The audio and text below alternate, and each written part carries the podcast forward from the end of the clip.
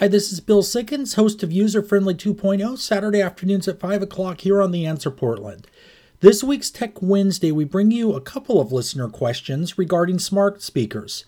As we're starting to hit into the holidays, more questions are being asked about this with the idea of there's so many on the market now, which one do I buy?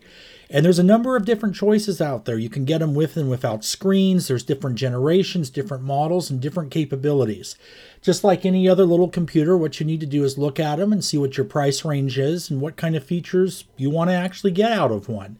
Some of the newer models have more advanced features. There's ones that when you're on a video call, it will actually follow you as you move around the room so you're not out of the screen. There's other features where you can watch videos and different things like that. And if you want a very basic one, they have them where it's just a speaker, maybe has a clock built in, but that's it, those type of things.